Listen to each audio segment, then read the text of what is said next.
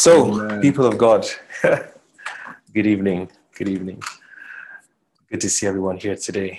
Um, yeah, today, I mean, isn't it interesting how this topic, the Holy Spirit brought it on Good Friday? you know, like last week, I was wondering, oh, what we're going to talk about this Friday. I was thinking that we were going to continue a discussion on the Garden of Eden, but since last weekend, he was telling me about the baptism, the baptism, the baptism. And I'm saying, I was just thinking, oh, why? You know, I, I mean, someone asked some questions about the baptism in the group chat, you know, but I, he just kept on putting it in, into my heart, and I just said, okay, you know what? Let us um, let us see what he has for us, you know. So yeah, you know, baptism is something that every single one of us is familiar with. You know, we all growing up in church and a lot of us here, I'm sure, have been baptized or know someone that's been baptized. And there's so many doctrines around it, so many teachings, so many things that have been built that, you know, people have built houses on. And, you know, yes, you know, people talk about how, oh, if you haven't been um, taken down into the water, you're not a Christian, you're not saved, you know, so many things. So people say, oh, it doesn't matter if you've never been into water, it's Holy Spirit, you know, so many different um, so many different um perspectives, so to speak, you know. So I think now is the time for us to press deep into the subject and let us search together, I would say. So, I mean, first of all, for those of us who are here for the first time, this is a conversation. So, as I'll start and uh, begin to bring out what the Holy Spirit has for us, we I expect us to have our questions, our thoughts, and comments, and we will actually build this conversation together. Are we ready? Yes. Yeah. Uh-huh. Yes, sir. yep. Let's go. All right. All right. Amazing. Amazing. So, like Eleonai rightfully said in the beginning of the call, that the English word baptism is of Greek origin, the Greek word baptizo. And the word baptizo means to immerse oneself. Now, you know, it's it's very, and we always say it so much that it's so important for anyone who is moving in the faith to baptize themselves in the study of the word, to become very conversant with this doctrine that we hold so dear, so that we have not only an experiential understanding of the things of God, but a theoretical understanding as well. Both of them counterbalance one another. We need strong theoretical foundation, and we also need strong practical and experiential foundation of God of the knowledge of God, you know. And so, for that reason, it is so indispensable for us to develop the culture of studying and studying deep to have a robust understanding of things. And without a doubt, we've said so many times that every culture has their own psychological type and their way of doing things. They have the, their, uh, their hand gestures are different, their body language is different, their idiomatic expressions are different. So if one approaches culture A with the mindset of culture B, there is most likely going to be a misunderstanding. So when we talk about the need to go back to the original Greek context, Hebrew context of things, it's to also help us really understand where the scripture is coming from. And beyond that, on a very personal and individual level, it teaches us how when we approach a person or a thing, before we start to project our own opinions on that thing, we have to first of all observe it, get to know it for what it is from its own standpoint before drawing our conclusions. Does that make sense? Yes, uh-huh. yes. Uh-huh. Yes, it awesome. does. It makes sense. Awesome, awesome. So, our in our going back to understand the original context in which the Bible was written, doesn't just teach us how to read the Bible, but it also teaches us how to read people and how to interact with people. You know, actually taking time to want to know where a person is coming from. You meet a person, you know, I mean, culturally speaking, I don't know if some of us uh, we still have it in our homes, but traditionally, if you bring a person to your house for the first time, The parents will say, Where did this boy come from? Who is his father? Who is his mother? I mean, do we have parents that still do that in this time? oh, the line broke. Okay, can you hear me now? Aha, fantastic. Okay, fantastic. What, what was the last thing you heard? Does anyone have, um, does anyone's parents feel? Aha, so, aha, so I'm talking about how when we approach the Bible or people, how it's so good to try and get a background of what they are, of where they are coming from to have a very strong understanding of who they are. So I said, does any one of us have parents who, you know, like in Africa traditionally, if you bring someone to the house, they will say, ah, who is this? Who is his father? Who is his mother? Where is he coming from? Do we have parents that do that? huh? Does any one of us have, have parents that do that? Interview, constant interview. And yes, I mean, Sheila said our parents still do that. Yeah.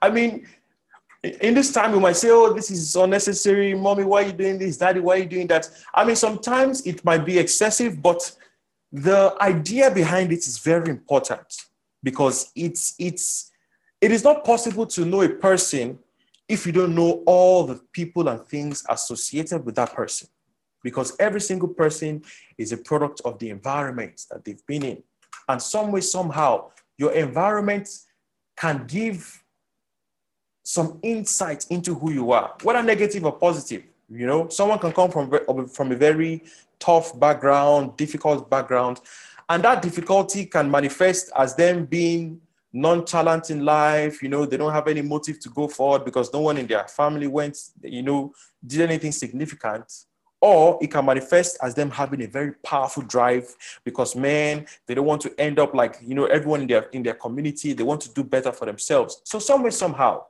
the place that you come from gives deeper insight into who you are right now. Does that make sense? You understand that? Yes. Yes. Uh-huh. yes so the Bible is exactly like this, you know, and it's a habit that we need to develop, not only studying the Bible, but studying everything around us and also studying ourselves too, you know.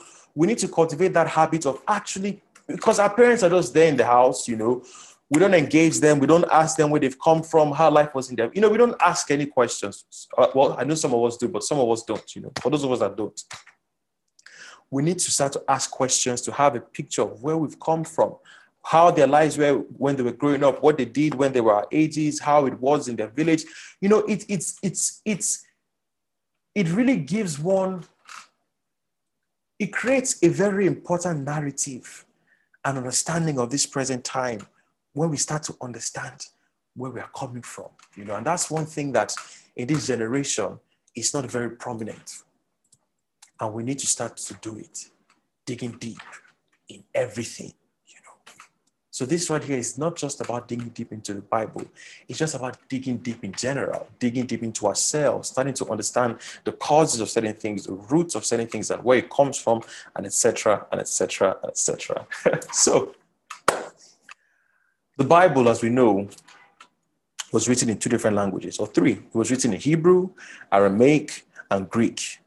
The Old Testament was written in Hebrew and Aramaic, it had Hebrew and Aramaic because there was a, in the time when the Israelites got captured by the Babylonians, that's when their language changed, you know, just like broken English, like pidgin. That's how Aramaic came to be when they were in a different um, in a different um, um, country, when they were no longer, you know, they were, just like now. How many of us here grew up in Nigeria and we cannot speak our mother tongue? How many of us who can? Who's who's here that you can't speak the language of your people? Me, oh. Are you serious? You're kidding. So you can't speak Hausa? I'm surprised. Hausa is not my mother tongue. Oh, oh, what is your mother tongue? Please correct me.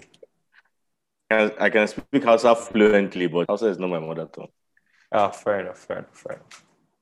So yeah, the same way, the same way the the same way the Israelites when they got into captivity in Babylon and the times they were in Assyria and they were just displaced, you know, displaced from their land, displaced from their heritage. It made them lose their language, it made them lose their culture, it made them lose their religion and things like that. Because when one moves away from home, from, from the hometown, when they're separated from their people, mixtures start to come in. So the Aramaic language is a language that came as a result of that from mixtures. Um, confidence. Well, hmm, my mother language. Which one? My physical mother language or the you know the the, the heavenly one? I'm kidding. my mother language is uh, Urhobo, but I can't speak a word of it. Well, I know Migwo. and in, in Urhobo they say Migwo to greet an elderly person, and the elderly person will respond saying Vrendo or something like that. You know. But aside from that, man, God help me. I actually speak more Yoruba than I actually do my my um, mother tongue. You know. But yeah, just like that, because obviously, like realistically speaking, I am a Delta person living in diaspora, you know. My father is from Delta State. I am living in diaspora. And um, Bukumi, you're a hater, you understand? But let's not go into that today. so literally, I hear I'm like a Delta Urhobo man living in diaspora, you know, I'm in a foreign land. And because I'm in a foreign land, I'm cut off from my people. I know nothing about the tradition. I don't know about the chiefs there. I don't know who the king is. I, I, I don't know anything, you know. And the same thing happened with the Israelites, you know, when they got into Babylon, displaced from their land, they forgot the knowledge of their fathers and things like that. So that's why we have Hebrew and Aramaic, you know. And um, please buy. So the Old Testament was written in two languages. It was written in Hebrew and Aramaic. And the New Testament was written in Greek for the exact same reason. Because in the time of the New Testament, that's after the time of Alexander the Great, when he conquered most parts of the world. You know, he he he, he dominated the world. You know, he he he dominated the world. And after the Alexander the Great came the Roman Empire. But Alexander the Great Empire was so great that Greek became such a prominent language that it was cut across everywhere. So just like today, English, you need to speak English if you want to cut across the masses of people. In the time of Jesus Christ and Paul, Greek was the language that you needed to cut across the masses of people. Do, do we understand this picture I'm painting? Are we getting the historical context? Yes, sir. Uh-huh. So in the time of Paul, just like we have the English Bible, in that time, if you want to cut across many people, Greek is better. In fact, in, in fact, there were there were even many Jews who, as a result of growing up in Rome, didn't know how to speak their language. They could only speak Greek. So it, it made more sense at that time to write a lot of things in the Greek language if really and truly they were going to get this message out to the rest of the world. But notwithstanding, the books of Matthew, Mark, Luke, and John, even though they were inscribed, even though they were inscribed in the Greek language, everything that was spoken about there was actually spoken of in Hebrew. Jesus Christ was, sorry, Jesus Christ was not a Greek speaking person. Jesus Christ was, he spoke Hebrew, he spoke Aramaic. Spicy, the Romans spoke Latin, right? They spoke Latin. But because the Greek language was very mainstream, most people from Rome could speak both Latin and Greek. But Greek was much more popular because Alexander the Great conquered many countries and taught them the Greek language. Understand? Okay, awesome. So, so um, Jesus Christ didn't speak Greek; he spoke Hebrew, right? Although Matthew, Mark, Luke, and John wrote those gospels in the Greek language because they were trying to communicate to an audience that was beyond the um, Jewish people.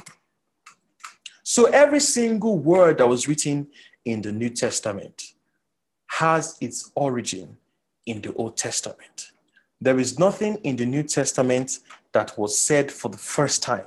And that's something that needs to be emphasized regarding everything, because there's this idea that, you know, the New Testament, everything there, Paul said things for the first time. You know, they came up to say there is nothing in the New Testament that does not have its root in the Old Testament.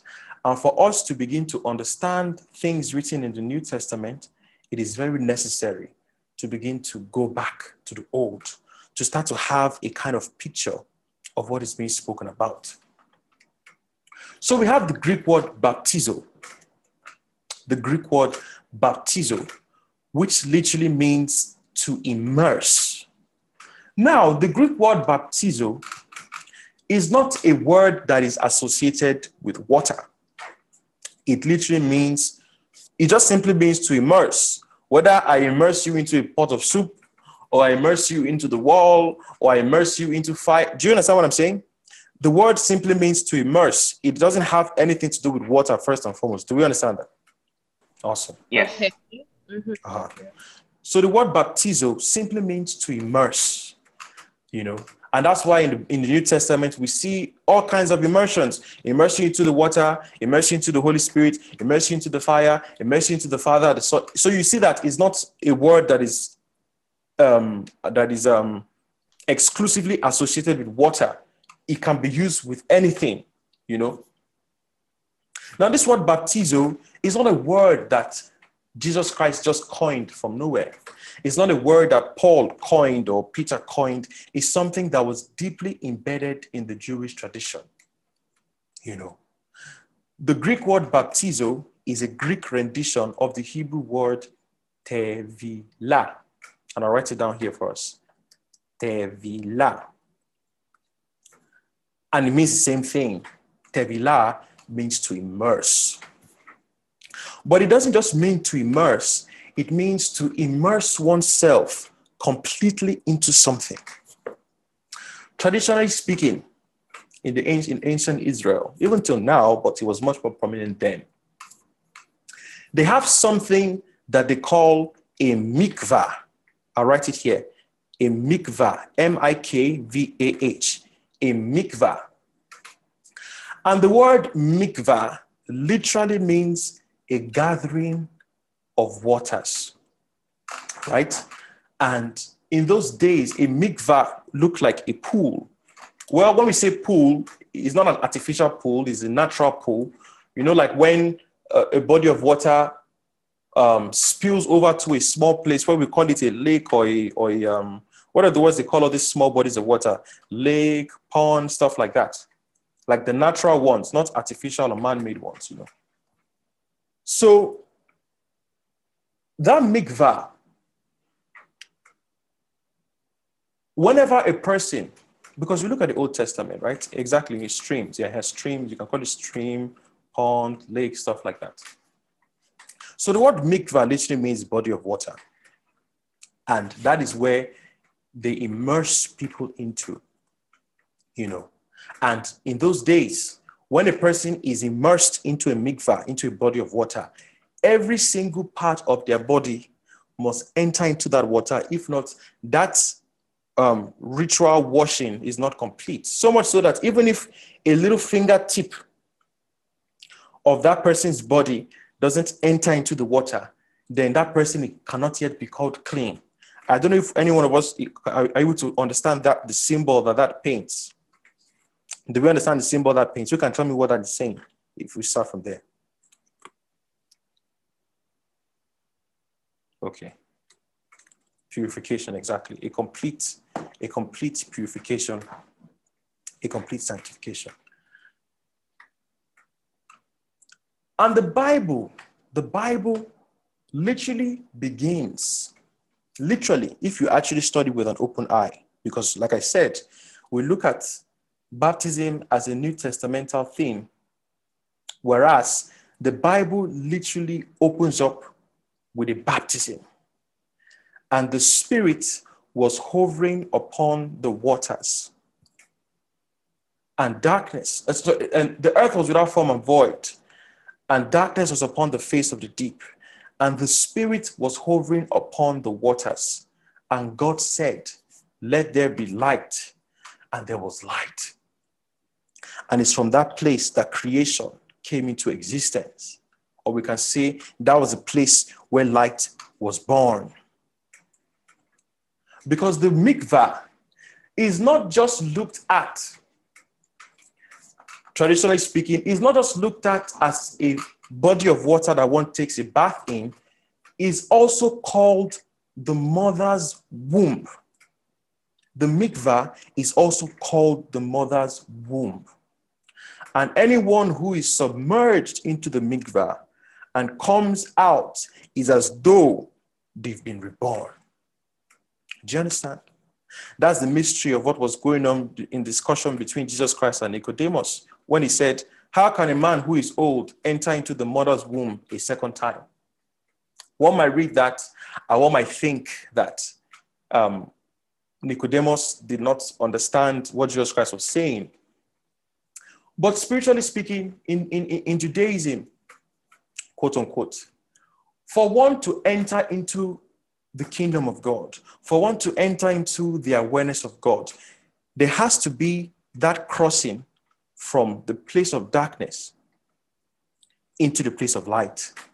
And it's symbolized by that body of water, which is not just a womb of a person, but is also a tomb. So the mikvah, the waters, the body of water, is not just a place where a person is born, is also a place where a person dies. So the mikvah, the waters, is a duality in itself. You know, it's a duality. It has two faces. It's something that kills, and it's something that resurrects. That's why Paul talked about how do you not know that you who have been immersed in Christ have been immersed in his death, burial, and resurrection? Do you understand? If the waters were not associated with death and birth, Paul wouldn't use that symbology to explain what was going on. You know. And the very first, of course, Spicy, Noah's story is very much involved. The very opening chapter of the Bible talks about creation, talks about the birthing of something, and it was associated with the waters. And that's why when a person enters into the water and comes out, they say a person has been born again. You know.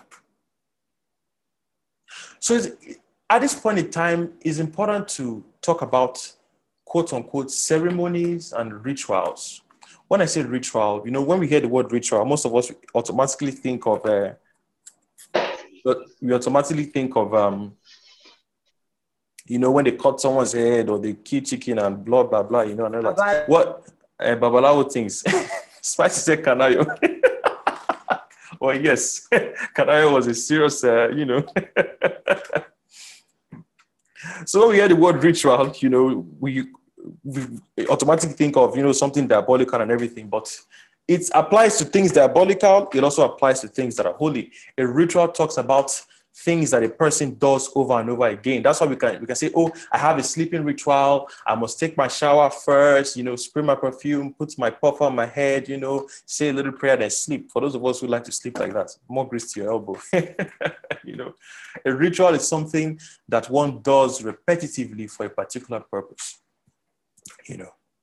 And every culture in the world has some kind of ritual. In life, you can't live life without some kind of ritual everyone has a ritual that they do, you know. The same applies physically, the same applies spiritually. So, spiritually speaking, when we're talking about rituals, ceremonies, you know, especially ceremonies that are physical, it is something that a people come together to do in order to allow themselves and what they are doing physically to become a portal, a bridge by which the divine manifests itself. For example, you know, have you heard of the pool of Siloam in the Bible? That at a certain point in time, when it gets stirred up, if someone enters into that water that is sick and they come out, they come out whole. Have you heard that story in the Bible before? The pool of Siloam. Mm-hmm. Yes. Uh-huh. That right there is, is a very powerful symbol of baptism, right? That, but that's, that's baptism, right? They've been explained. One enters it very dirty, filthy, ill, and one comes out whole, you know. But physically speaking, there is a kind of representation, you know, because like I, for those of us who remember that old video I sent about something like water, scientifically speaking, is something that is evidence that water is a living thing. It is a living entity that has life. It can fall sick. It can die. This is something that has been scientifically proven right now. And how one treats water affects how that water will react in that environment it's in and how it will react inside of you. And there were experiments carried out when they put three glasses of water. This is science now. This is what has been scientifically proven, you know. One glass of water was all the three glasses of water were filled with rice, right? One of those glasses, the person was cursing it every day for a month, cursing it, saying curse words. The second one, he was saying blessed words, you know, saying blessed words to it. And the third one, he didn't touch it at all. The one that he was using curse words against, in the month when they came, the rice, everything was rotting and dead. The one that he was saying blessed words to, it, it looked as if that nothing happened because everything was, was vital, there was life. And the one that nothing was said to at all, it started to decay but it, it didn't decay as much as the one that they were cursing every blessed day, you know. And they even they even did all kinds of experiments, you know, they, like they take the water and they freeze it. And when they freeze it, they use a microscope to look at the molecular structure of the water. And they realized that water that you play classical music on, like Mozart, Beethoven, not only does it have a very high electron signature, that is, it literally has life inside electricity and, and, and energy, but the molecular structure of the water takes the shape of the Star of David. I kid you not. like, I kid you not. The molecular structure of the water literally takes the Star of David. When not only when they play like classical music to it, but when they took water from a church that has been blessed I'm talking about science now. This is not even spirit, cocoa, whatever, you know, but this is something that science has been proving that the water that they keep in the cathedrals that they bless every day, on a molecular level, it is completely different from water that you keep in your house. Literally. Are you getting what I'm saying? So, literally, a transformation has happened on the molecular level of that water, you know, that makes it completely different from something else. Literally, there are not two bodies of water that are the same. I don't know if you've ever seen any image of when two oceans or two seas come together. You can literally see the difference in color. Have you ever, has anyone ever seen a picture like that? When two bodies of water meet, you can literally see the difference between two of them. You know, it's not the same. Even though it looks like it, they look like each other, but when you look at it from a microscopic point of view, it's not the same. It's different, you know because certain things have been done to it that has caused it to transform. So these scientists started to, you know, go around the world and they went to a place deep inside the Amazon that has not been touched by a lot of um, Western civilization and all that. And when they went to this water on the mountain top, when they looked at it with, um, with um, an, an electromagnetic camera, the water was filled with powerful electrons, like it literally was alive. There was so much life to it. And anyone that drank it, for the, they, were, they, were, they were, were monitoring themselves for seven days. The people who didn't drink the water, they took a kind of, um, there's this camera called the Kirlian camera that has been developed that is able to take a picture of a person's energetic signature. The people who drank the water for seven days, literally their energetic presence was very high. And those who didn't, their energetic signature was very low. This is science now. Literally, it's scientifically proven that every human being is like a walking magnet. We have a positive pole and a negative pole, even down to a cellular level. Every cell in our body has a positive side and a negative side. Our cells are like micro batteries. So, as you are here now, you are literally a walking magnet because the planet itself is a giant magnet. It has a north pole and a south pole Do we understand? I hope I'm not going too um, scientific on us, but do you understand what I'm saying? You know. Yes, we do. Uh-huh. Yes. It is not strange to say that every human being has an energy field because our planet itself has an energy field. If we came from this planet, of course, we are going to look like the planet. So if the planet has a north pole and a south pole, which you can call masculine and feminine, then every human being must also have a north pole and a south pole, which you can call masculine and feminine, you know. And the people exactly is what they call aura. The word aura, if you listen to it, in Hebrew, the word for light is or. So you can see how languages are connected to one another. Have you heard of what they call the northern lights and southern lights?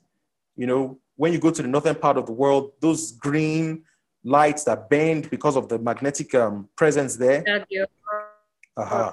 It's called aurora. You know, the one in the North Pole is called aurora borealis. The one South Pole, aurora australis. So you still see the word aur because aur is related, is related with light, you know, and aur. Hey, sorry, I got lost for a minute. Can you hear me?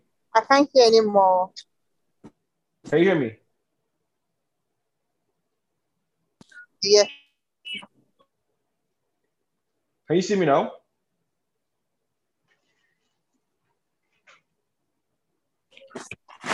Yes. Yes. Yes. Okay. Okay. Fantastic. Like the north. Okay. What was the last thing you heard, so I can continue from there? You said or. uh-huh. Or. I'm not trying to show us how languages are very much related with one another. They're not that separate. If you actually study language and linguistics, you see how all languages are connected somehow. You see some relationship and stuff like that, stuff like that. So in Hebrew, light is called or. So when we say aura, of course, we're still talking about light. And every human being has what is called an aura because when we talk about the magnetic field, it's energy, it's light, you know. So it's not anything hocus pocus, this scientific. Uh, how many of us have had this experience where you're sitting down and someone comes into your space and they don't touch you physically, but because they are in your space, you already feel a bit uncomfortable. Like, how many of us have been there? Huh? Yeah. You know, because literally when they come that close to you, your magnetic field and their magnetic field has already started to interact. And that's why you feel, ah, leave my space now, because literally you can feel, you know, their energetic presence, you know. It's spicy, we call it vibes. Yeah, you can you can call it vibes because everything is vibration at the end of the day. But literally, we all have a magnetic field, we all have an aura. And when someone enters into our space, comes very close, we feel it and we're disturbed because the energetic field protrudes about, you know, like six inches around us. It's, it's like it's like from here to here, like six inches around us. And when someone comes into that space, if you don't want them to be there, you feel very uncomfortable because now it's as if there is no harmony between you and that person, and it's very disturbing. Everyone has that energetic field, everyone has that aura. So after seven days of drinking that water in, uh, in somewhere in Peru, you know, they went to some deep remote village that, you know, those people were away from civilization. They took pictures, energetic pictures of the people that drank the water, and literally there was significant difference in their body. Literally, that water they started to drink was actually bringing them health because the water was literally alive. So when we talk about living waters, apart from the spiritual aspect of it, physically, there is living water and there is dead water. Are you guys hearing what I'm saying? Exactly, sure, but that's why they live longer because the water they are drinking is alive. Do you understand? So, physically speaking, there is living water and there is dead water. So, this is not for spirits now. This is what is science is just discovering something that all these people have known for thousands of years. So, literally speaking, there is living water and there is dead water, you know. Ihunaya, well, I'm sure there is in some parts. I mean, when you listen to a lot of stories of our people, you listen to them, they talk about how there are certain rivers that sometimes people get water from them and it heals them. It's not nonsense. There's truth to it, you know. But these days we've ruined our waters, you know, we defecate inside, throw trash, you know, people have killed the water, you know.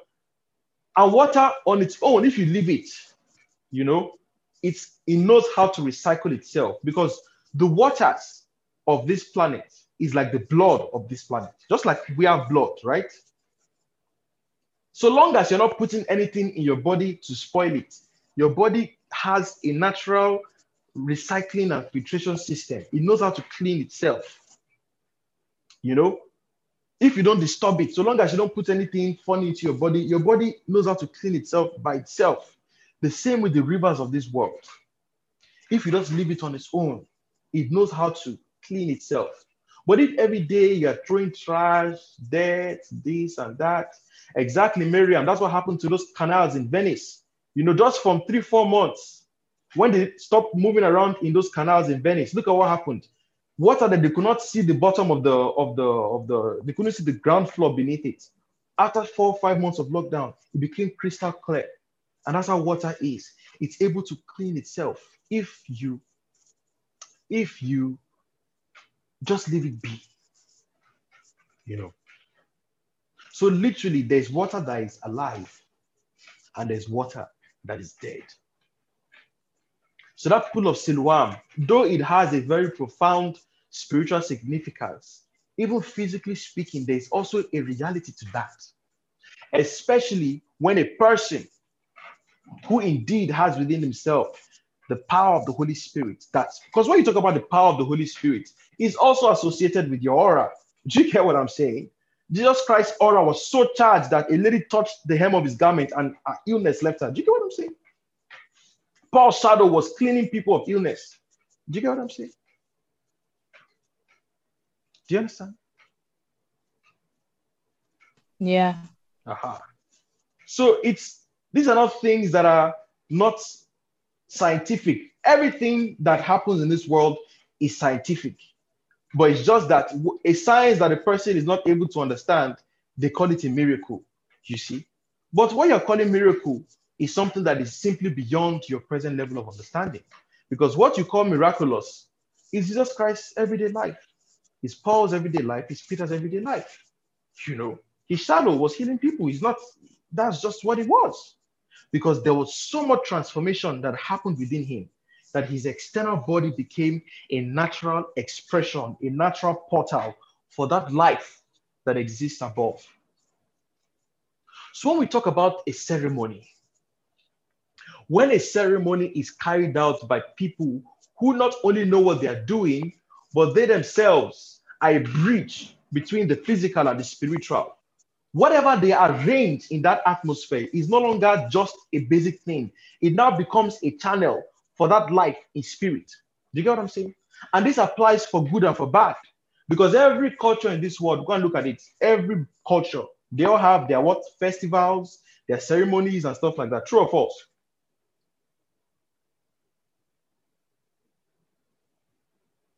Sure. Huh? Uh-huh.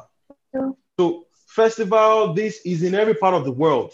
And festivals are not just physical, they are very, very spiritual.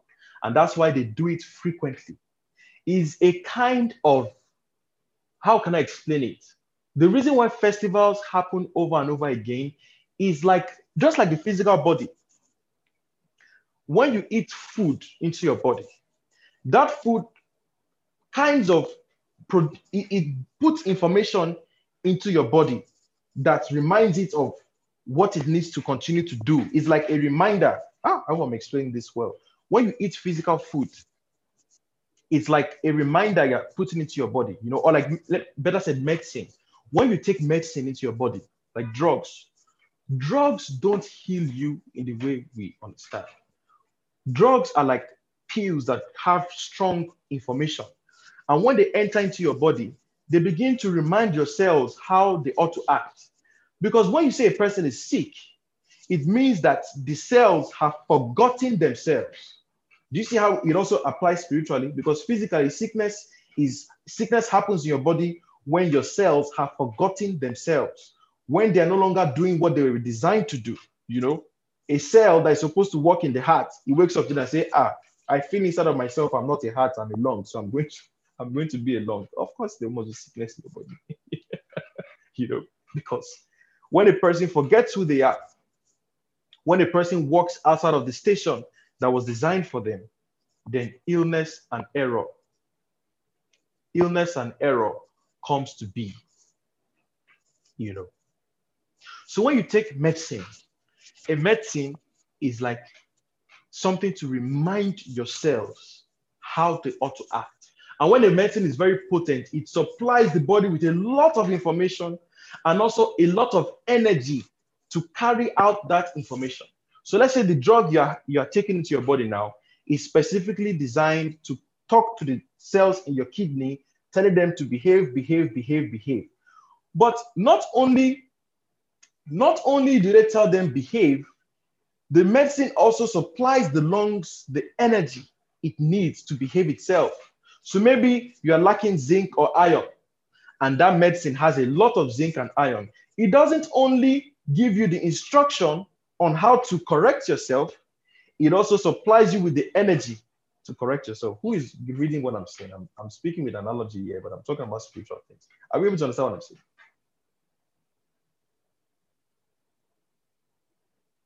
Do we understand? Yes, yes, yes. Uh-huh. I'm also speaking of Christ. Yes. So I'm speaking in duality right now, so you have to listen, you know. So this is the reason why they do ceremonies. It's a kind of, let's say for the year, the people maybe from going up and down, this and that, they have forgotten their spiritual ancestry. They are forgotten where they have come from. They are forgotten and their forgetfulness will manifest as them doing things that are out of character. So that ceremony is a kind of resupply of energy to cause them to just like Holy Communion, that they, like in in the church, some churches they do it every week. Some people even do it every day. You know, it's a kind of reminder to bring that energy back into yourself to enable you to continue. That's why we pray every day. You know, we pray, and when we pray, we literally some if we pray very well, you know, we leave the prayer like energized. You know, we feel empowered because now we have brought a reminder. Because before the prayer, you were probably down, you didn't feel like oh nothing is going well, you know, you're just tired, you know.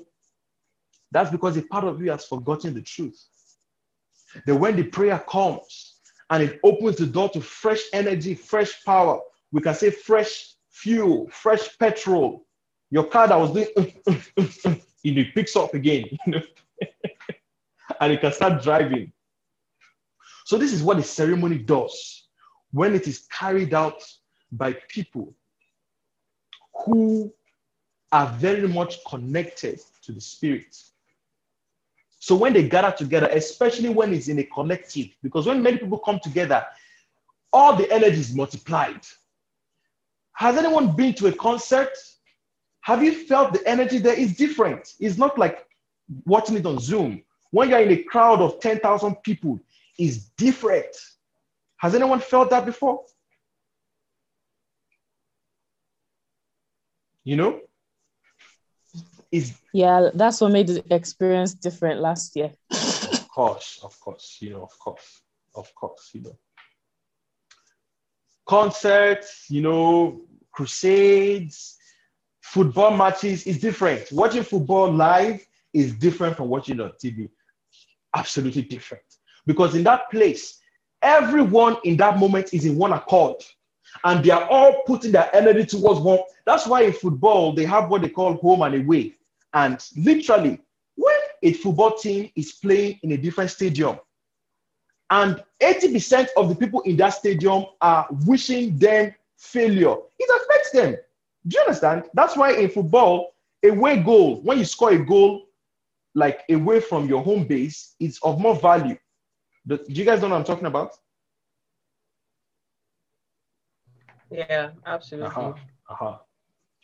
If you're able to score a goal in someone else's house, is of more value because in that place, everyone is against you. It's like Manchester United going to Arsenal Stadium to play football when you're in Arsenal Stadium, everyone is wishing Manchester United to fail.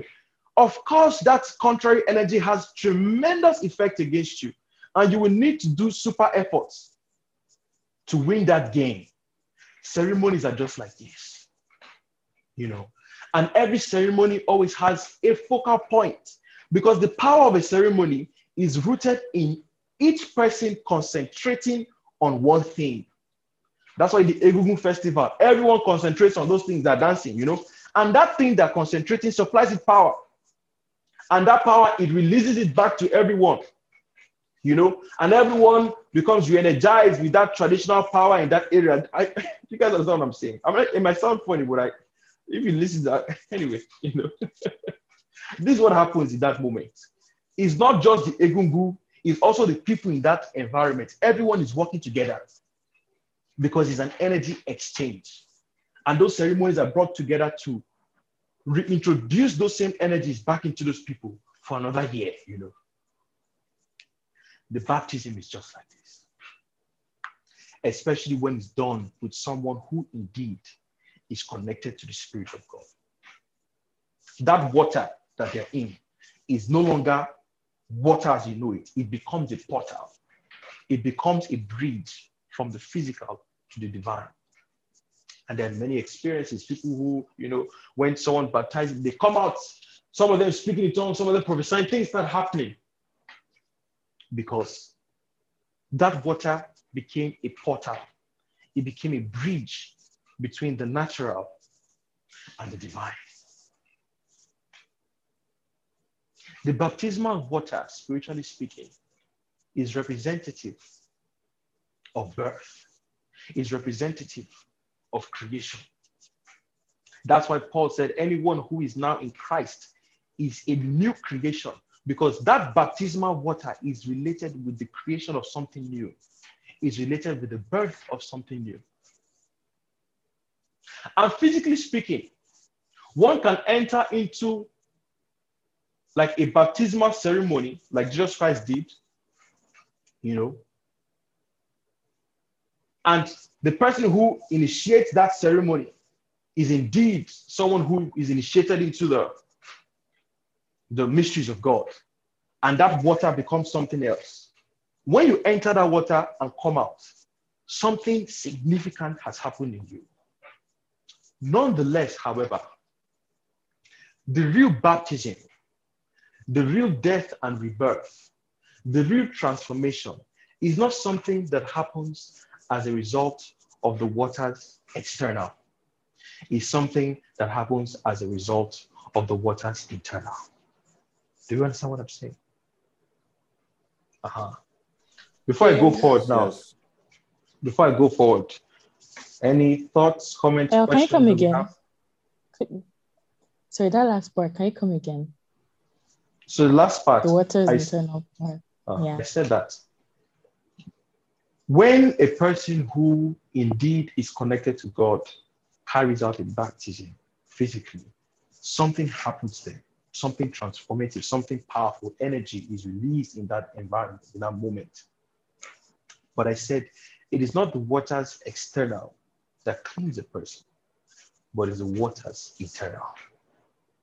So no matter how powerful an external baptismal process is, the real baptism is that which happens within.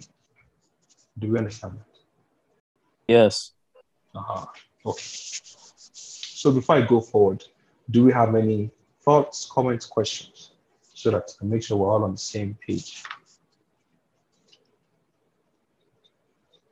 If you have any thoughts, comments, questions, you can raise your hand.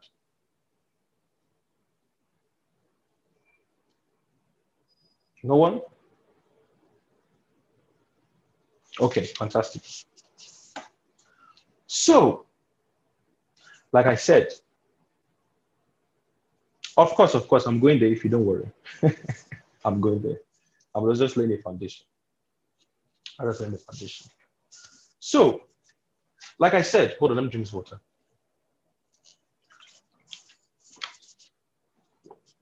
The concept of baptism the concept of baptism is not something that began with the New Testament. It's something that has always been associated not only with the Jews, but it's something that is very Middle Eastern. You know, it's a Middle Eastern thing, the use of water and going in and coming out. Because even in Islam, you also see that before they go into the mosque, you know, they first of all do the ablution, they wash their hands, they wash their feet, they wash their face. You know, these are external symbols of things that have a spiritual representation. Like said, the waters of baptism, the waters of baptism, uh, the waters of baptism is a place that is a womb. It is a womb that is also a tomb. You know. And interestingly, the word for womb in Hebrew, which is rechem, has the same root with the word rahama, which means mercy. Remember, I said that the baptism talks about the death, and it also talks about the birth. What is the relationship within, between the birth of something and the mercy of God? Yeah. Because remember, when Adam and Eve sinned in the garden, God gave what we can say curses to them, which have deep significance of meaning in your representation. And the curse he gave to, to Eve, who, who can tell me the curse that he gave to Eve, if you remember? What curse did God give Eve? Huh? Pain in childbirth. Aha. He said, I will greatly multiply your pain in childbirth. Remember, when we talk about the baptism, you must also associate it with birth. You must also associate it with creation because they are not separate things. The waters always has to do with the birth of something. The earth is the Lord's and the fullness thereof, and all that dwell therein. For it was founded upon the seas and established upon the waters. The waters are always related with a, a new thing coming. You know, literally, the word Hebrew. When you say a person is a Hebrew, the first time the word Hebrew was used in the Bible was when Abraham crossed the River Jordan. And we've spoken of many times before that the River Jordan literally means to descend, to go down. Just like in baptism, when one is pushed down into the into the baptism and then they come out. And when Abraham crossed the River Jordan, that is when he got the name Hebrew. And the name Hebrew literally means one who has crossed over. And it is not talking about someone who has crossed a physical river. It is one who has passed through a spiritual river, one who has gone through a cleansing, a transformative process that moves them from the place of ignorance to God into the region of the awareness of God. It is a creative process. It is a dying process. And it is a process of rebirth. And we see it in many places in the Bible. The first place we see it, of course, was in Genesis chapter 1. Remember, the earth was without form and void. The earth was without form and void, and darkness was upon the face of the deep. And the Spirit hovered upon the face of the waters and said, Let there be light. So before the advent of the light, before the creation, the earth was formless and void. I want to ask a question for those who are able to see. How does this relate to us in relationship to baptism? Who can tell me the connection between these two? So the question is remember, Genesis chapter 1 says, The earth was formless and void, and darkness was upon the face of the deep. Then the Spirit hovered upon the waters, and God said, Let there be light. And then what? Light came out of the waters. Remember, before then, the earth was formless and void, and there was darkness. Then, after the waters, light came. How does this relate to us on the first level? Um, is it that prior to Christ, we are also um, void, but with Christ, we have the inner light inside of us? Of course, because before the awareness of God, we're formless and void, you know. Just like when cells lose their lose memory of what they're supposed to be, we also lose memory of what we're supposed to be. We don't know what we're supposed to be doing on this earth. for human beings, but we're carrying out actions as though we're not human beings, you know. We're literally formless and void. Our lives are all over the place until the baptism, the birth. And is in reference to that scripture that Jesus Christ said, unless a person is born of spirit and water, they can't enter into the kingdom of God. Because literally, the spirit was hovering upon the waters, and darkness was upon the face of the deep, and God said, Let there be light. Now, do you now see why Paul says you are a new creation in Christ Jesus? Because he's referencing Genesis chapter 1. Are we able to see this, this parallel? Yeah? You know, that is why we're called a new creation. Because creation is always associated with the waters. The waters is the mother's womb. And God said to Eve, I will greatly multiply your pains in childbirth. And we look at this and we say, Oh, oh, oh, oh, God is so cruel. Look at what he has done to women. Oh, why didn't he give men that kind of thing? You know, there's truth to it, but we must always remember that the Bible is a spiritual book before it is a physical book. You understand? On one hand, read the Adam and Eve story of a man and a woman. A woman came out of the man who was the bone of his bone, flesh of his flesh. But we see Paul come later in, I think, Colossians, when he was talking about husbands, love your wife as Christ loved the church. For who is there a person who hates his own flesh? And even someone can pose that scripture for me, you know. And how we pretty much talked about how Christ is the bone of our bone and the flesh of our flesh, or we are the bone of his bone and the flesh of his flesh. So in that story, we might look at Eve and say, is just God punishing all women in the world and everything. But we must understand that spiritually speaking, every single one of us is a woman. Every one of us is a woman. The heart of an individual, the soul, is feminine. It receives seed into itself and it brings forth out of itself that which has been planted. That's why Jesus Christ said, By their fruits you shall know them. Remember, the baptism is associated with the birthing process as well.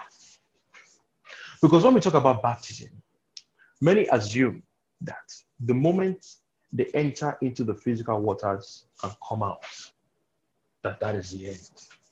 But when you observe your personal life, you know, even Abraham's life, after he crossed from darkness into light. Because when he crossed the Jordan River, it wasn't just a person who crossed something physically, it was someone who also crossed something spiritually. When God told him, Get up and come out of your father's house to a land that I will show you, that father's house.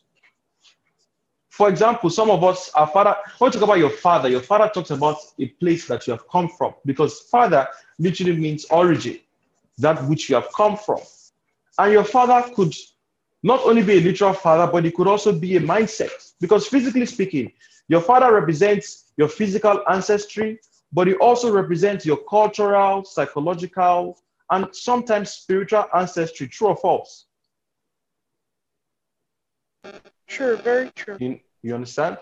Because the person who raised you, physically, of course, you look like them because you came out of their body. But they don't only raise you physically, they also raise you psychologically. So the way your father has spoken to you growing up, the way he's treated you, the way he's taught you about life is what you also become. So when we talk about walking out of the father's house, it's not just walking out of a place physically. It's also walking out of a place psychologically. Because a father doesn't just raise a person physically, he also raises a person psychologically. And if we even push further, some fathers even go as well to raise a person spiritually, because every home, not every home, but a lot of homes also have a spiritual um um uh what's what I want to use? well, let's say religion that they have, you know, they have some kind of spiritual path that they follow. So every home you're born into, you're not just born into a physical place, you're also born into a psychological place, you're also born into a spiritual place.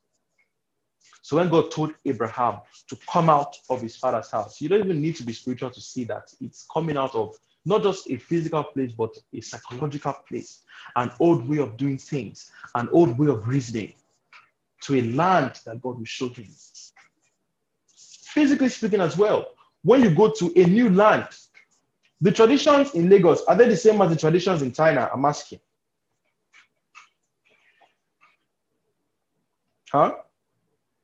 Most no. definitely not. Most definitely not. Uh-huh. You know. So even without even getting to spiritual, physically speaking, when you move from one physical location to another, you're also moving to a new psychological location. The atmosphere is different.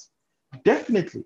So even in that transitional story, it's not just a physical movement that is being spoken about. There's also a psychological movement. And if you start to press deeper, there's also a spiritual movement that's happening. And it happens when they cross over. And remember, it was not only Abraham that crossed over, his wife also crossed over, and his servants also crossed over. So best believe that when they say his wife and his servants crossed with him, they're talking about people that Abraham led also from darkness to light. Does that make sense?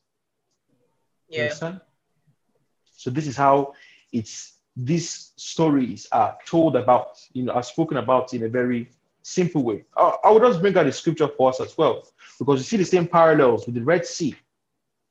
You know, let's look at Exodus chapter 14, verse 13. This was when Moses and the Israelites were coming out of Egypt and they were standing before the Red Sea. And it looked as though, ah, you have brought us to Adumo because behind us are the, are, are the Egyptians, and in front of us is potential drowning. And someone should post Exodus 14, verse 13. And let's see what Moses said to them. If someone can post it. Exodus 14, verse 13. Exodus 14, verse 13.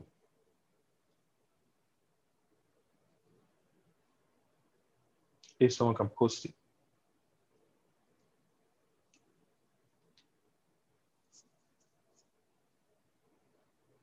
Exodus 14, 13. Okay, thank you, John. Thank you, John. Can you guys see what John posted? Okay, thank you. Okay, well, a lot of people posted. Okay, awesome, awesome. But Moses told the people. Now, this this verse, um, because Vivian posted in, Vivian posted in. Okay, so there are three translations here. There's one amplified, there is one KJV, and there is one NLT. So let's read the let's read the amplified. Then Moses said to the people, "Do not be afraid. Take your stand. Be firm and confident and undismayed, and see the salvation of the Lord, which He will accomplish for you today." Let's read in KJV. And Moses said unto the people, Fear ye not, stand still and see the salvation of the Lord, which he will show to you today. Now let's read the Vivian um, NLT. But Moses told the people, Don't be afraid, just stand still and watch the Lord rescue you today. How many of us can see what this scripture is talking about? Who can see what I'm trying to highlight here? Huh? Who can see what I'm trying to highlight here? Remember, they were before the Red Sea. And we're speaking about how the waters are a symbol of baptism, a conversion from darkness, ignorance, into light, awareness of God. But recognize what Moses said about those waters. He said, Watch. Okay, in NLT, he says, Watch the Lord rescue you today. But you see, that word rescue does not communicate the depth of what it is in Hebrew. In Hebrew, it literally says, Watch the Lord Yeshua you today. Do you get what I'm saying? Right there, we see them talking about the salvation of God, Christ. I'm just trying to show us how salvation has always been associated with the waters, long before the New Testament. You know, we always emphasize a lot. We always emphasize a lot that Jesus Christ didn't come to teach something new. He came to unveil something old that people did not understand. Remember, he said, I did not come to abolish the law and the prophets, but I came to fulfill it. And not one jot or tittle of the prophets would fall to the ground without being fulfilled. So he wasn't coming to establish a new doctrine. He wasn't coming to establish a new system. He was coming to unveil something that was always there, but the people had forgotten about. And right there, in those waters of, of the Red Sea, Moses associated it with salvation because the word there literally is Yeshua in front of the Red Sea. And remember, in that Red Sea crossing, some Egyptians followed the Israelites out from Egypt, and some Israelites stayed back in Egypt. The moment the Egyptians crossed the Red Sea with the Israelites, they were called Israelites. And the Israelites that stayed back in Egypt, the moment the Israelites crossed, those ones were called Egyptians. Do you know what I'm saying?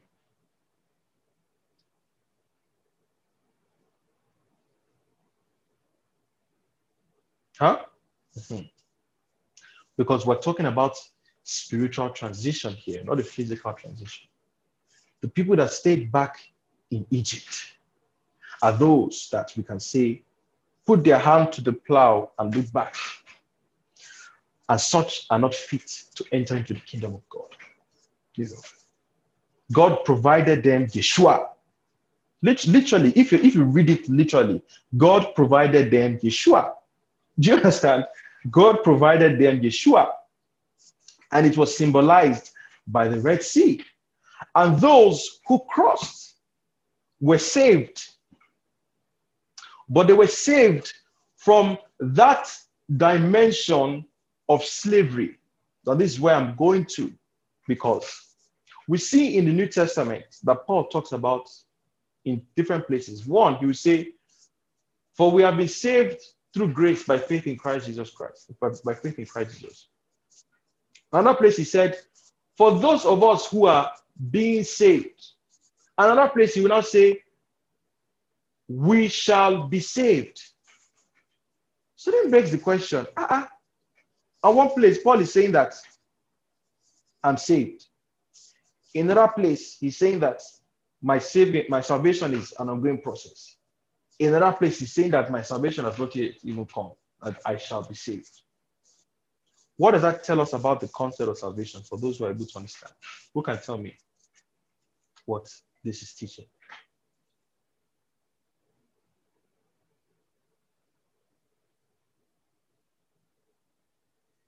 Yes, spicy. Salvation is a continuous process, is an ongoing process is a movement from glory to glory. Because in the Old Testament, like I said, the river, the water is itself, is in itself a symbol of baptism, is in itself a symbol of a new kind of birth, a new kind of order, a new discovery and awareness of God. Literally, this is what Paul talked about when he said transforming transcending from glory to glory. Because the process with God is not just one stage, there are multiple stages to it. Do you understand? Moses provided a kind of salvation in his time. It's written there, you shall see the Yeshua of the Lord, the salvation of the Lord. Abraham also brought a salvation of his time. Because remember, not only did he cross, he also crossed with some people, right? Noah also brought a salvation in his time because the flood of Noah is also symbolic of a newfound awareness of God, a new kind of birth. And we've spoken before, you know, the flood of Noah lasted for how long? Who can tell me? How long did it last?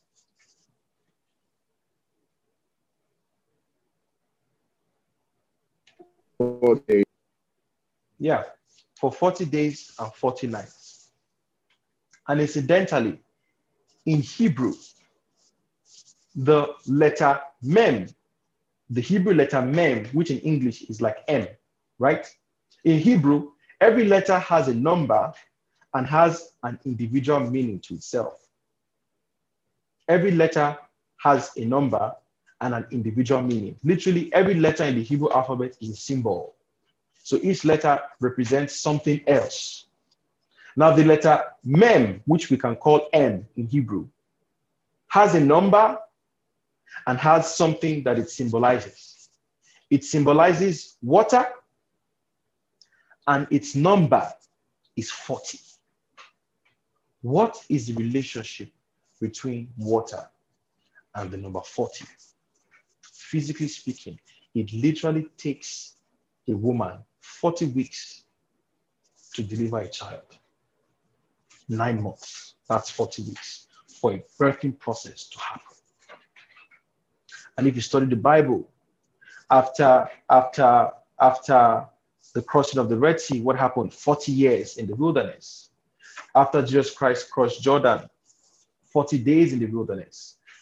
After the baptism of the water floods of Noah, 40 days and 40 nights.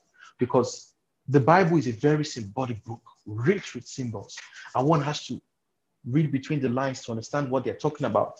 You know, exactly if the water breaks as a first sign of birth, because literally in the feminine body, the child is developed in the amniotic sac. The child is literally formed inside of water, you know. Literally, it's formed inside of water. People assume that only men have semen, but women also have semen. Their semen has a different representation, and it actually transforms from one form to another.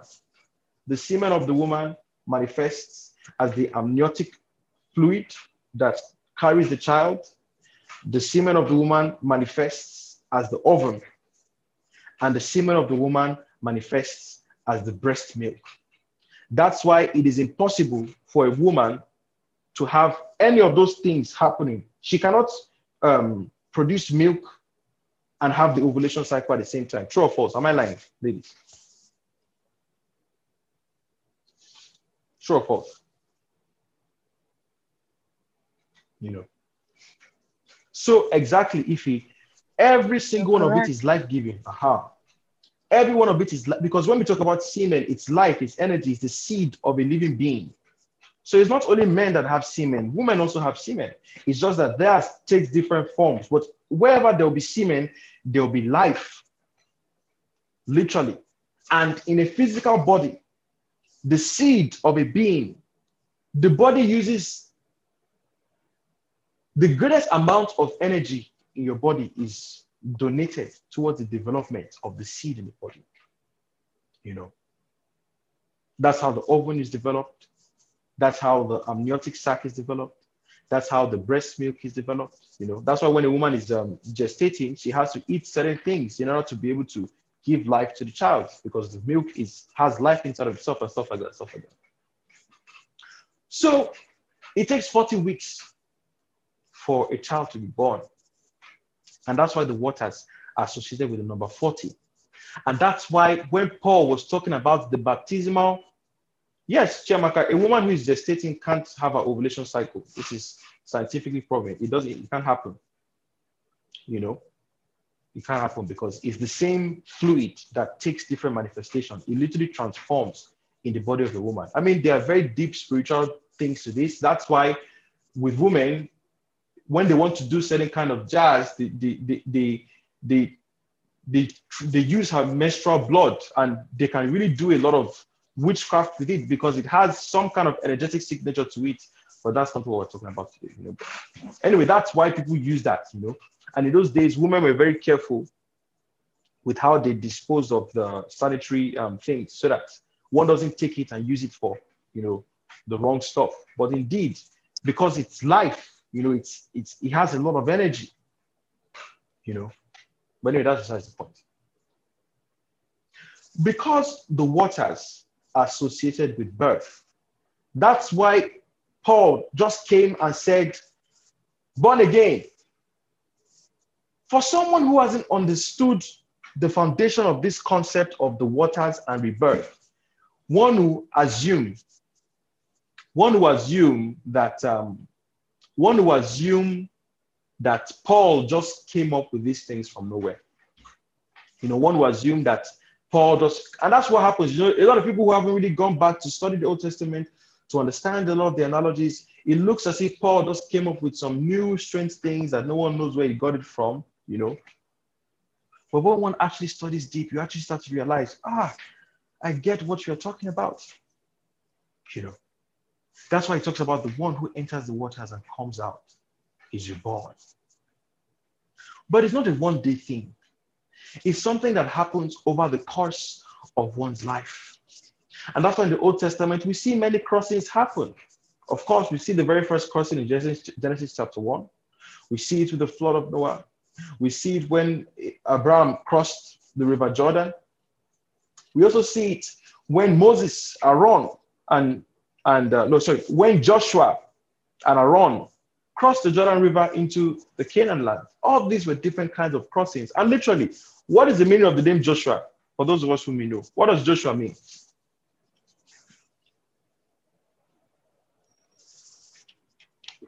Hmm? Salvation. Yeshua, salvation. Indeed. Yeshua, salvation. Yeshua, salvation. Yeah. In Hebrew, there's no book of Joshua. Joshua is just an English transliteration because people, you know, people put God in a box. So they wanted to try and make a distinction between things that in Hebrew don't really have distinction. So in New Testament, they called him Jesus, but in Old Testament, they say Joshua. But it's the same Hebrew name, is Yehoshua. It means salvation. So literally, when Moses was crossing the Red Sea, he said, Do not be afraid, and you will see the Yeshua of the Lord. right? Which was symbolized by the Red Sea. Then fast forward later, Yeshua led them across the Jordan into Canaan land. Is anyone seeing this going on? so they literally went from salvation to salvation. Do you get this? Huh?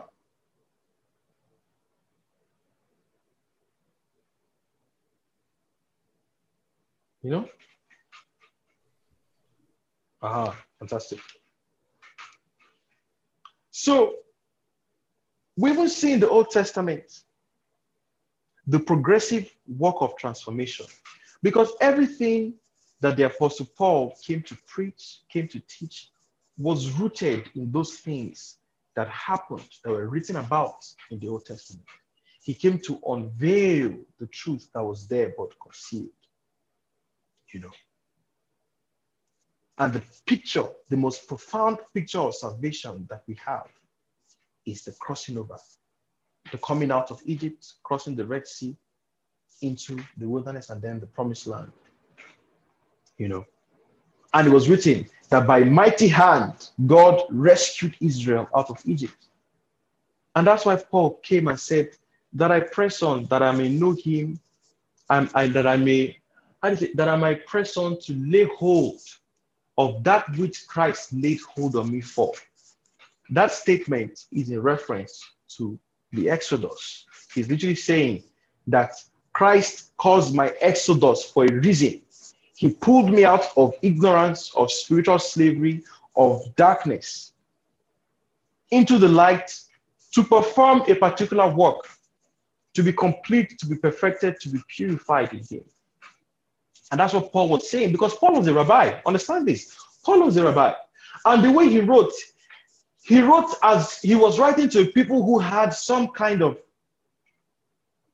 he, he, he was writing to people who had some kind of understanding of scriptures already. So a lot of things he was saying were poetic. And if one doesn't have some kind of study foundation of, of the scriptures, the poetry of Paul will easily be missed, will, mis- will be misrepresented. One will just, you know, get the wrong thing. And that's why when we start to study, we start to understand a lot of things that were said and why they were said.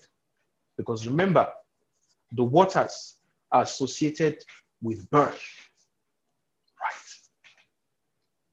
And it does not talk about a birth external, it talks about a birth internal.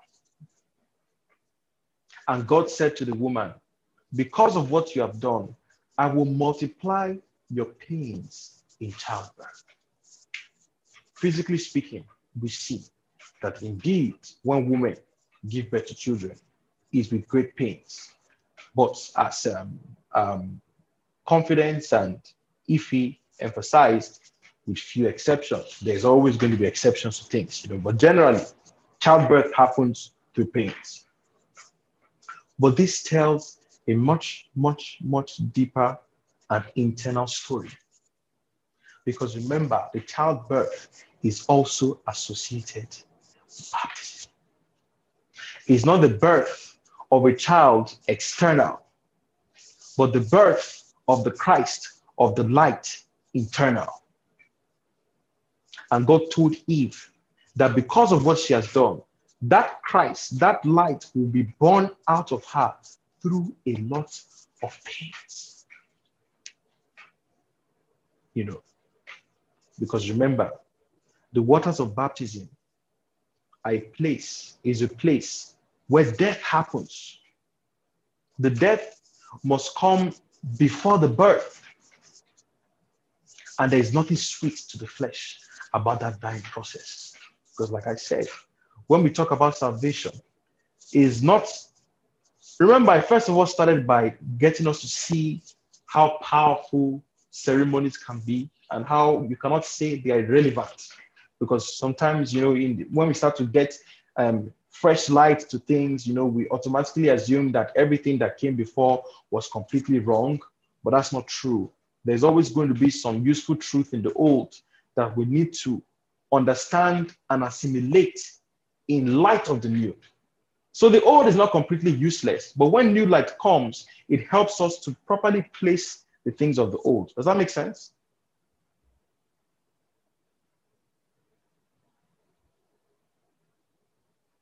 Do we understand that? Yes, yes. Uh-huh. So when new light comes, when new understanding comes, it gives us the opportunity to properly place the things on, of the old where they ought to be. It's not about completely throwing them away. Jesus Christ did not throw away all the old things. He only placed and adjusted them in the areas that they ought to be. You know, let me tell you the truth, right now I'm facing so many battles because you see, before this meeting, I just said, you know what? Let me try and make some notes. So I, right now, see, I have a whole page here filled with a uh, write up. I've not been able to say anything on this page. As of here, you know, I'm, I'm so stressed out. God is just stressing me. you know, I just okay, you know what? Let me just put some scriptures down that I can be able to remember and blah blah blah. But for where? so we move. you know? so, the baptismal process is not something that happens when one just goes into the waters physically and comes out. It's something that happens over the course of one's life. And it's something that is always a dying thing and it's something that's always a birthing thing. But remember, God told Eve that with great pains she will bring forth a child. Physically speaking, we already know that we're talking about Adam and Eve, two people or a whole collective of people who lived who knows when, you know. But spiritually speaking, Adam represents Christ, our true husband, and Eve and Eve represents us, the true bride, who are to bear the child for this husband and bring him forth into manifestation. And because Eve did something that was contrary to God, did something that was contrary to her nature, when she tasted of something outside of the presence of God, by her doing so, made her return to God very difficult. An example is as I'm here like this now, if I've never taken any kind of narcotics or any kind of psycho stimulants, my life is okay, at least in that respect. But the moment I introduce into my body some psychoactive chemical or some psychoactive agent, automatically my life has changed. Because as I have introduced this complication into my life, how hard is it for me to live it? I'm asking. Very hard. Very hard. You know, very hard. So if, for example, now I'm your dad and I tell you, hey, because you have taken this heroin, it will be so difficult for you to walk away from it. Well, it looks as if I'm cursing you, but in truth, I am only stating a fact that has happened. So it looked like God was cursing Eve, but he was simply stating a fact. Because remember, Eve is representative of every single one of us who are supposed to be, be who, who are supposed to be betrothed to Christ, the true husband. Now, because she ate of the fruit, he said it will be very difficult for you to bring forth a child. And remember, this child is Christ. And when we talk about Christ, we're not just talking about a person, we're talking about a nature, we're talking about a character. Now, when you have tasted vengeance and malice, which we can, we can use as representation of the fruit of the tree, for you to bring out of yourself forgiveness, temperance, patience, compassion, it will be very hard. And these are the bed pangs that we feel. And that's why Paul said, I feel bed pangs once more that Christ may be formed in you. Why did he say, I feel birth pangs once more? That tells you that he had already experienced that birthing process before. And the pains that one must go through and must experience when they're transitioning from darkness into light. Because remember, the baptismal waters, the mikvah, is a place that death happens, right? When we die to the old ways of, of being, we die to our old characteristics, we die to our old desires, and a new one starts to become born. It is indeed a painful process. And that's why Jesus Christ spoke about. He spoke about how let me where, where's the scripture? Let me let me bring it out. He spoke about in uh in uh hold on. In in let me find it. Uh-huh. He spoke in Mark 13, verse 8, right? And I'll just post it here. In Mark 13, verse 8. Let me post it out here for us. One second. One second. He wrote, For nation will rise against nation, and kingdom against kingdom, and there will be earthquakes in various places, and there will be famines, and there will be troubles. These are the beginning of birth pangs. Of course, without a doubt, this has its external representation, which we are seeing in the world today, you know, but internally. Because birth pangs, when you talk about birth pangs, is labor, you know, Physically, a woman, when she goes in labor, the muscles of our, of her abdomen begin to contract because that's how the child is forced out. So all those contractions start to happen, and it is indeed very painful. You know, it's the you know the contractions within her being to get that child out. And the Bible, this birth pangs, this birthing process is called the Great Tribulation which in a lot of people read that and they misunderstand, you know, because they don't read the symbols. You know, they read it oh, earthquake, this, that, and they, is everything is literalized. Not saying that there will not be some external manifestation of these things, because anything spiritual must always have a physical manifestation, but it will not manifest as literally as it was written. Do you guys get that? So symbols a symbol, a symbol has a literal meaning in the sense that when they talk about the beast with seven heads and this and that, it represents something that is real. But that does not mean that we're going to see something with a literal, with literal seven heads. We must understand that Jesus Christ spoke of the Antichrist, right? And when we talk about Christ, Christ is associated with light. And in the Jewish culture in the Old Testament, the light was represented with the menorah, you know, the seven candlesticks, you know, representing the seven spirits of God. So when they talk about a beast with seven heads that brings up blasphemies, why does it have seven heads? That number seven is already telling you a story that this is something that looks like Christ because the seven talks about the seven spirits of God, but it is opposite. So if the seven spirits could be love, patience, kindness, etc., etc., that thing will be jealousy, malice, greed, and so on. And without a doubt, we will see it manifest in our world because, of course, the beast with seven heads is already present in the world today. You know, it's already present because that statement there is a symbol that has a spiritual meaning, but also has a physical meaning. The physical meaning doesn't need to look exactly like the symbol, like it doesn't have, it doesn't have to look exactly as a symbol, but in essence, we will see the manifestation of that symbol. Do you understand what I'm trying to explain? Uh-huh. Before I go forward, is anyone lost? Are we lost? Is anyone lost? Is anyone confused about anything that we've seen so far? Do you have any questions, thoughts, or comments you want to share?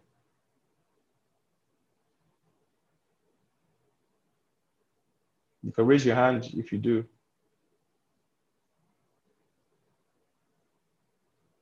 Okay, okay. So it seems like, okay, great.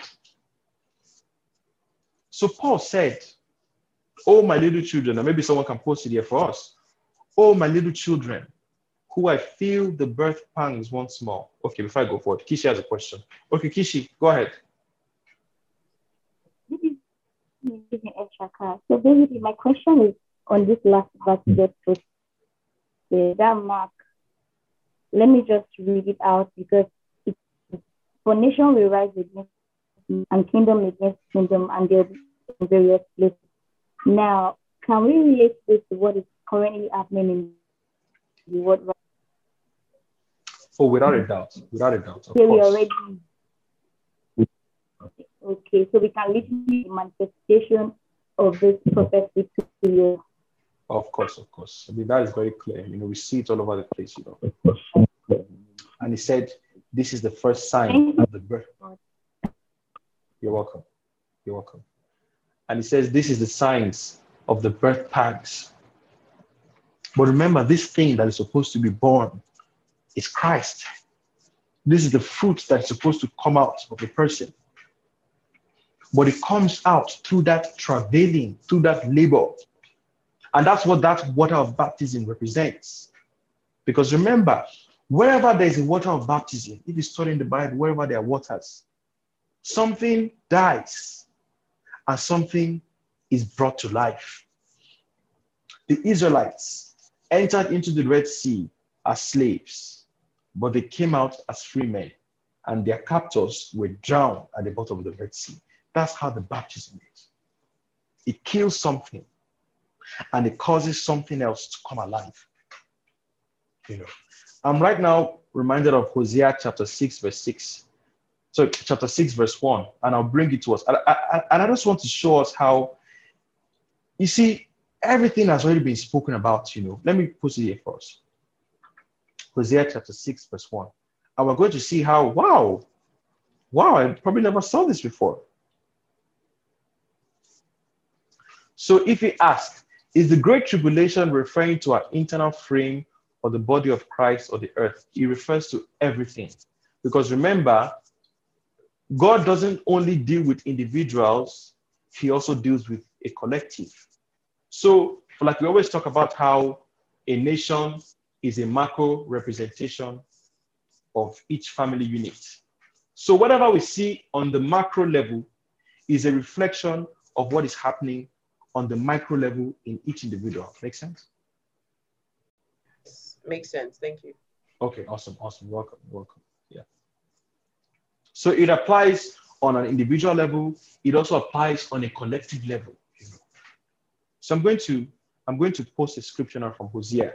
You know, from Hosea. This is Hosea chapter 6, verse 1 to 2. And it says, Come and let us return to the Lord, for he has torn, but he will heal us.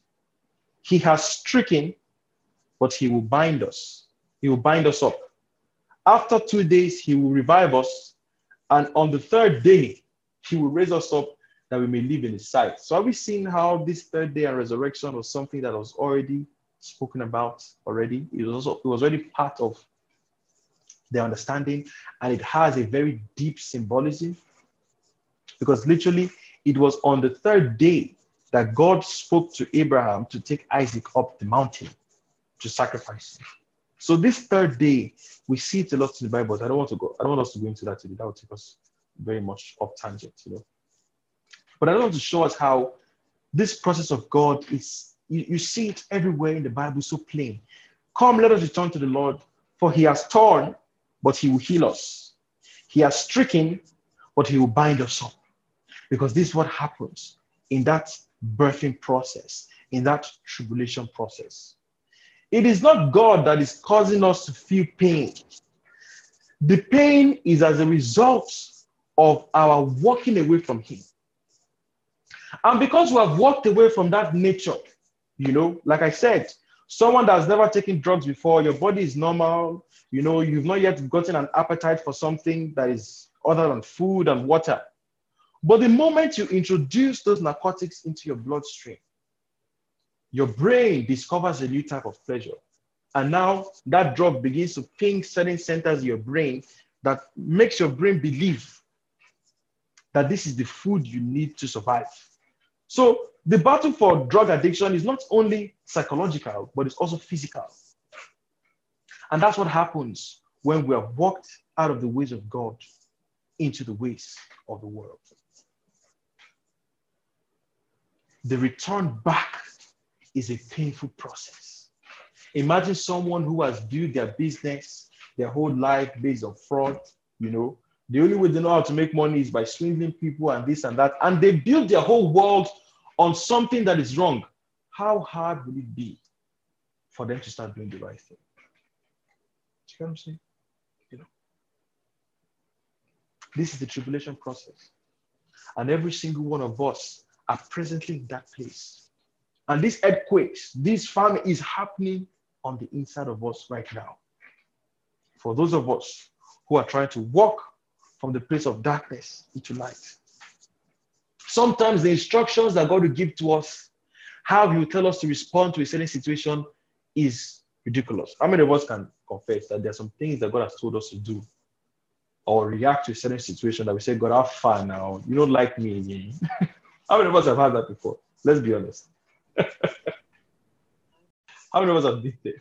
Where God told us to do something that's just, this was just, how can, you know, this is inconceivable. You know, what about me? You know, you know, uh, uh, now let me go do it first. Why can't they come and do it first?